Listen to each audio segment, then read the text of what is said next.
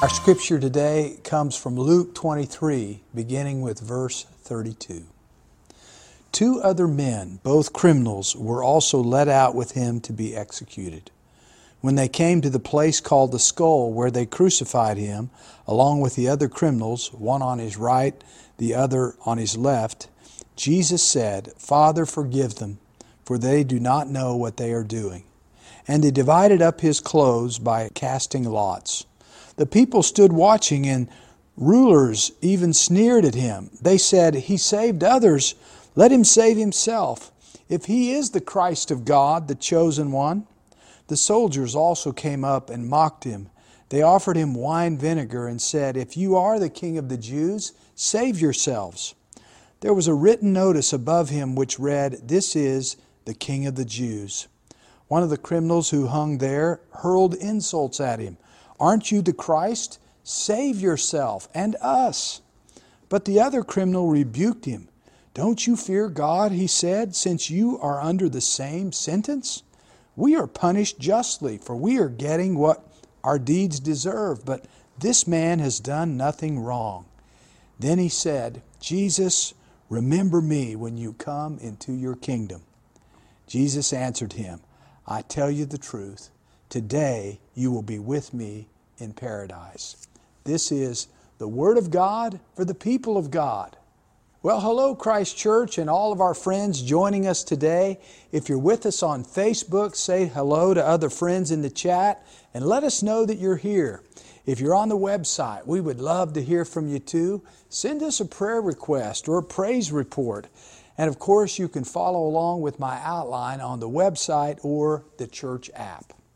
So, how are you doing today? How is it with your soul?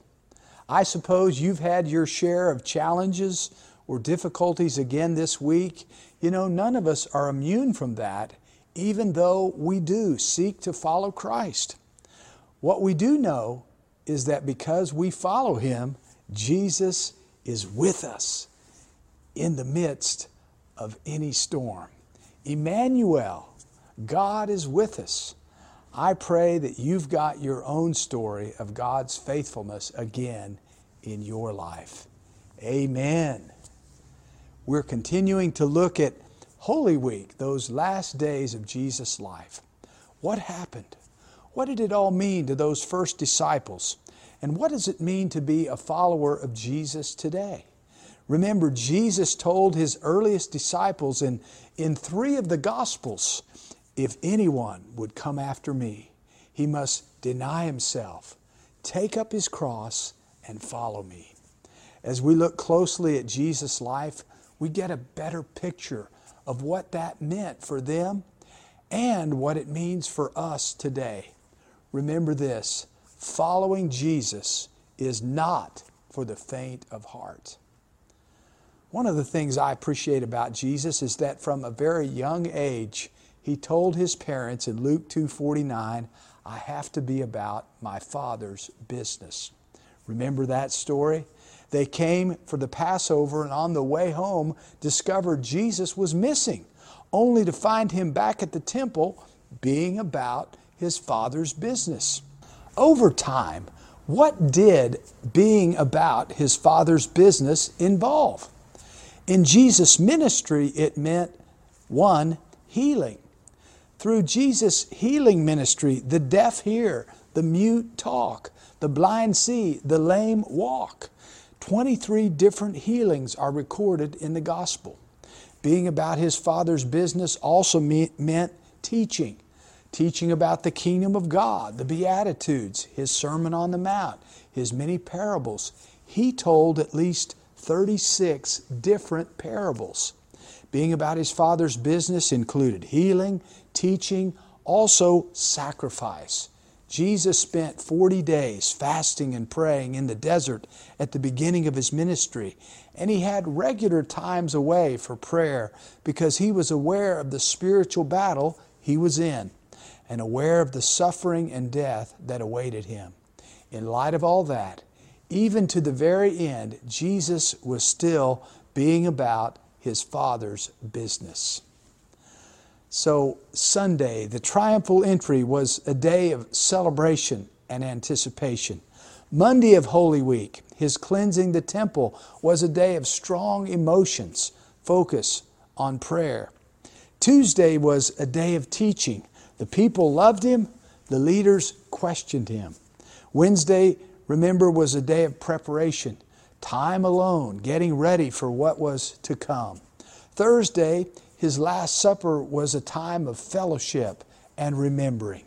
He initiated a new sacred act, Holy Communion. After Judas's betrayal, Friday was a day of treachery and injustice. Early in the morning, there was a trial with trumped up charges that didn't stick. Finally, Caiaphas the high priest asked Jesus, Are you the Christ, the Son of God?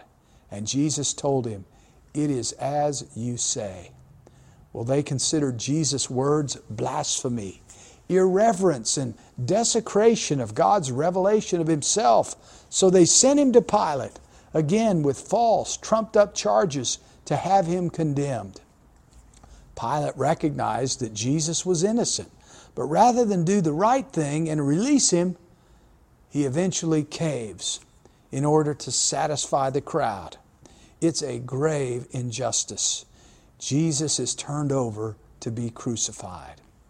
We know that later that Friday, Jesus was crucified and died on the cross.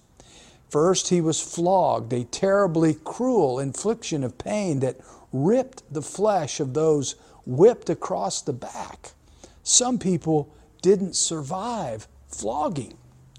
He was humiliated and mocked by the soldiers with a crown of thorns and a purple robe.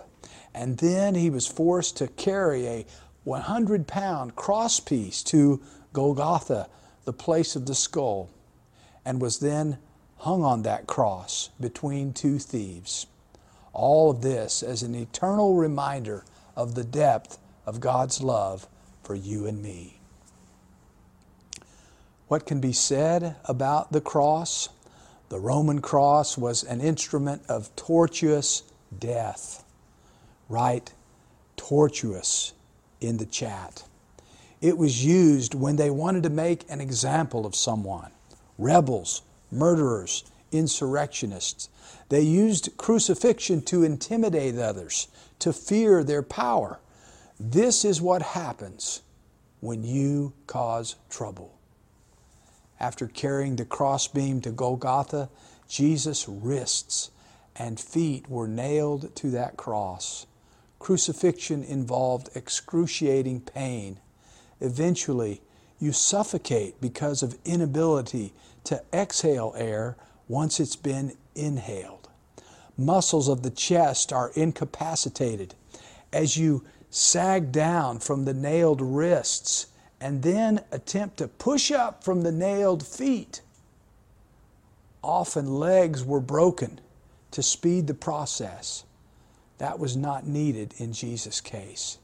He died that day, but not before a soldier pierced his side in John's account to make sure that he was dead. In John 19, 36 through 37, we read, These things happened so that the scripture would be fulfilled. No one of his bones will be broken. That was Psalm 34 20. And as another scripture says, they will look on the one they have pierced. That was from Zechariah 12:10. In fact, there were some 55 Old Testament prophecies fulfilled in Jesus' life, death, and resurrection. That's remarkable. And that's credible evidence of the hand of God upon Jesus' life. Someone has said Jesus' crucifixion between two criminals was God's indictment on humanity. Luke 23:32 reads, Two other men, both criminals, were also led out with him to be executed. Jesus hanging there, God's Son, without sin, completely innocent, like a lamb before the slaughter, hanging there between two thieves. How does it happen? It happens because of who we are. Get this the most religious people on the planet at that time chose to have him crucified. It's a picture of how religion goes bad sometimes. Religious people can get it wrong. And in an empire where the rule of law and justice was most cherished, how can an innocent man be flogged and then crucified? It's a picture of how a justice system can go astray sometimes. People in power can abuse it. O oh Lord, help us walk in love, grace, and truth of your Holy Spirit in our faith and help us pursue justice and righteousness and peace in our society, recognizing that we are imperfect people who can get it wrong. Oh Lord, we need your Holy Spirit at work in hearts and lives, or our democratic social institutions don't work very well. Well, Jesus hanging on that cross between two thieves is a reminder of our flaws, of what we are capable. That's the story of the whole Old Testament.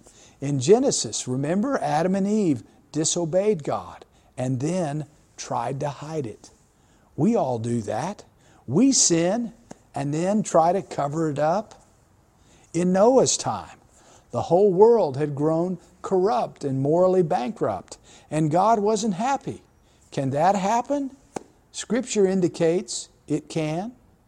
In the Old Testament, the nation of Israel, God's chosen people, sometimes obeyed, but often they did not. What is it about human beings that we rebel and insist on our own way? Jesus hanging there on the cross is God saying to all of humanity, Look at yourselves. Look at what you have done. I know many people don't like the image of Jesus hanging on the cross, but God has His reasons.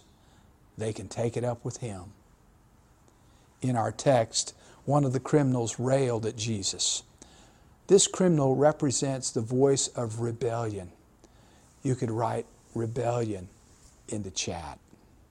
He joined in with the other mockers of Jesus that day. Luke 23 39 reads, One of the criminals who hung there hurled insults at him. Aren't you the Christ? Save yourself and us. The truth is, Jesus' purpose that day was greater than saving himself. He had come to save the world, and that would require his death. If we're following Jesus, our purpose is also greater than to simply save ourselves. We too take up the call to try to save others. So we share our faith, we shine the light, we deny ourselves, we sacrifice for others. Do we know Christ followers like that?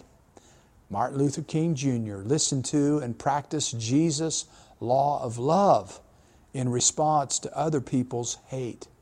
Mother Teresa understood that in caring for the poorest of the poor in India, she was actually taking care of Jesus. Chuck Colson, the convicted Nixon White House felon, took the gospel of Jesus Christ into prisons, offering the salvation and new life that he had found to other prisoners just like him in need. There are always those who berate Christ's followers as do gooders and hypocrites. But we understand that every day we have the choice of deciding who we're going to listen to. Whose voice are we going to follow? We can join the voice of rebellion, the voice of that first thief on the cross, rail at God, rail at others, be bitter and angry, or we can live for the higher purpose Jesus pointed us to to love God and to love others, and to reflect God's glory and to help and even save others along the way. Another criminal that day represented the voice of remorse and repentance. You could write repentance in the chat.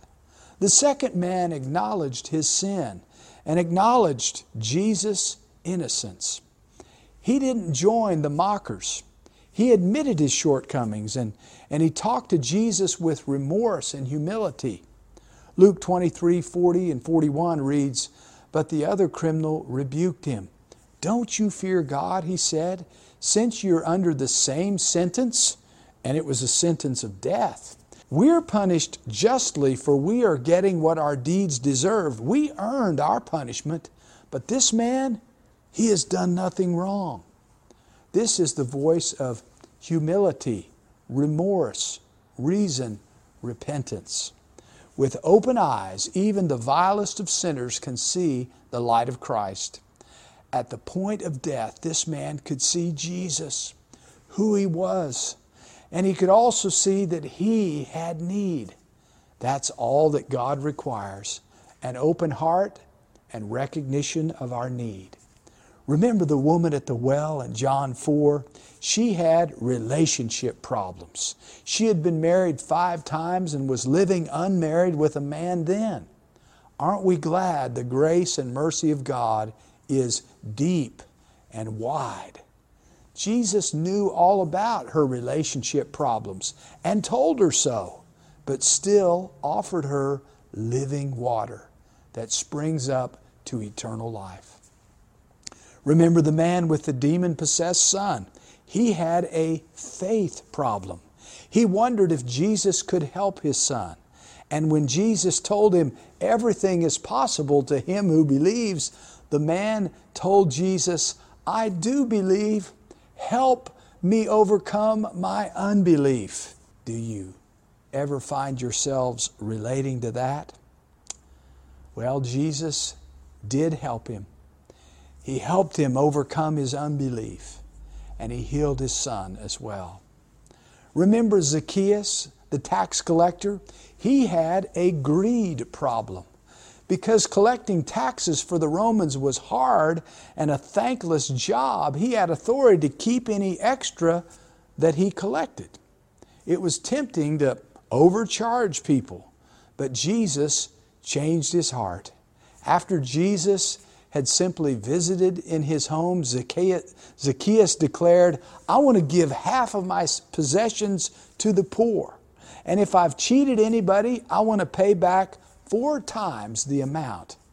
Aren't we glad Jesus shows us the amazing grace and mercy of God? The second man on the cross expressed faith and asked Jesus for mercy.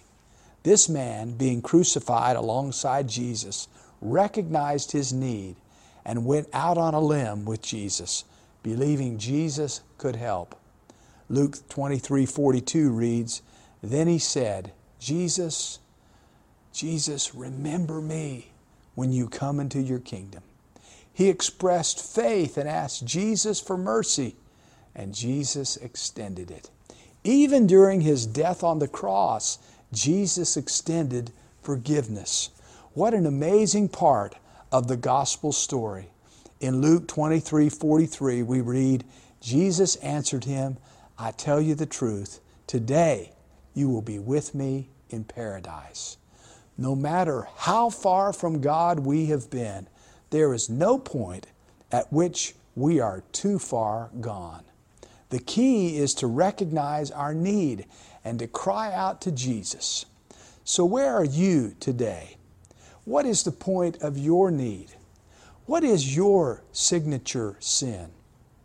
Perhaps hatred or jealousy or bitterness, maybe envy, anger, unforgiveness, perhaps lust or gossip or slander. Is it pornography or theft or greed? We all have our shortcomings. And yet, even in the face of his accusers, his enemies, those who plotted and executed his death, Jesus was able to say this Father, what? Forgive them, for they do not know what they are doing. So, what does Jesus' death on the cross mean for you today? Well, first of all, it shows the depth and the breadth of our depravity, our sin. Jesus hanging on that cross represents the extent to which all of us, all human beings, can go. Our pride and blindness, our compromise and short sightedness, our cruelty and sadism, our selfishness and degradation are the same things that put Jesus on that tree. The cross reminds us of how far in sin we go. It also shows us the depth and the breadth of God's love for us, how far He is willing to go. The story of the Old Testament is the story of Israel's on again, off again relationship with God. It's not a pretty story. There's a lot of heartache, struggle, and pain when the people of God turn away from God's covenant love.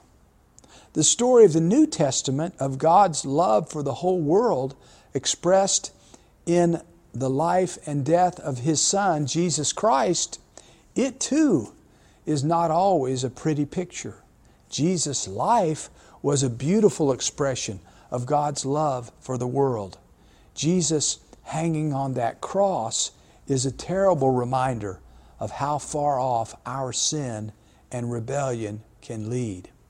I understand why some in our world don't want to look at the cross or emphasize the cross. We don't like what it implies that we are steeped in sin and in need of a Savior.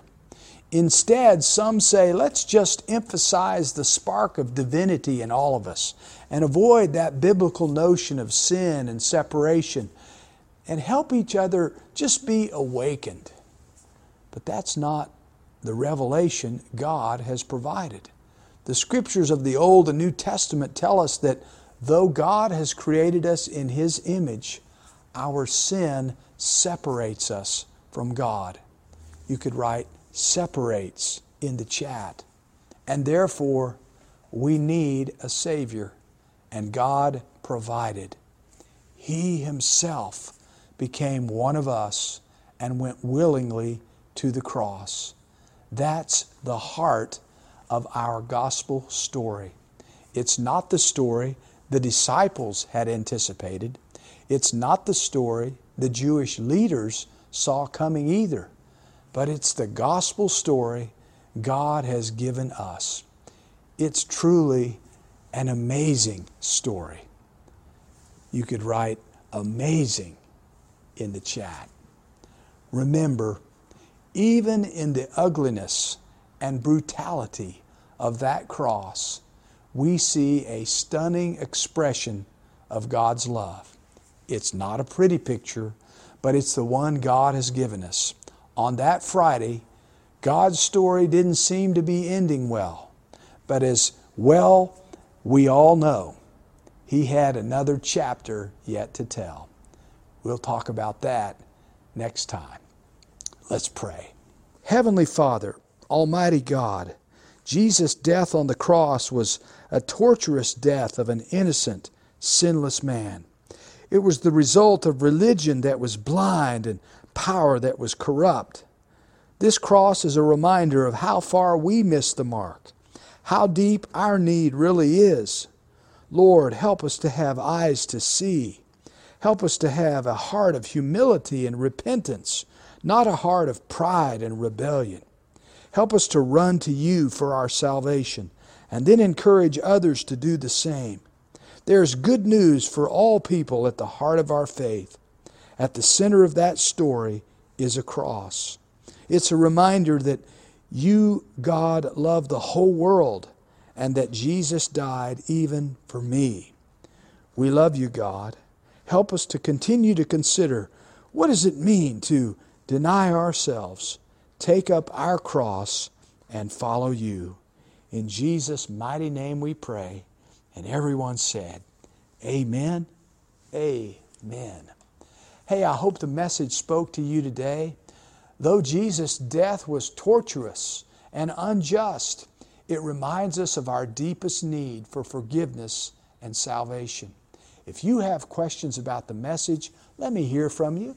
If you'd like to visit more about having this new life in Jesus Christ, I would love to visit with you about that too. Maybe you joined us today and you have prayer requests or praise reports. Send them to us. We want to hear from you. Use the app or go to the website. Has God been blessing your life? You know, giving back is a tangible way to thank God for His goodness. You can use text to give, the app. You can go to the website or mail in contributions. Your generosity is a tremendous blessing for us. Thank you. Be sure to take advantage of our discipleship opportunities and find all the information you need on our website, cumctulsa.com. God bless you today. Remember, Jesus willingly suffered death on the cross for you. Look forward to these upcoming opportunities. For now, what signature sins or shortcomings do you need to lay down at the foot of Jesus' cross. Hey, Brittany. Hey, Lisa. So I was reading the other day and I read that by law, you have to turn on your headlights if it's raining in Sweden. And I'm thinking, how do I know if it's raining in Sweden?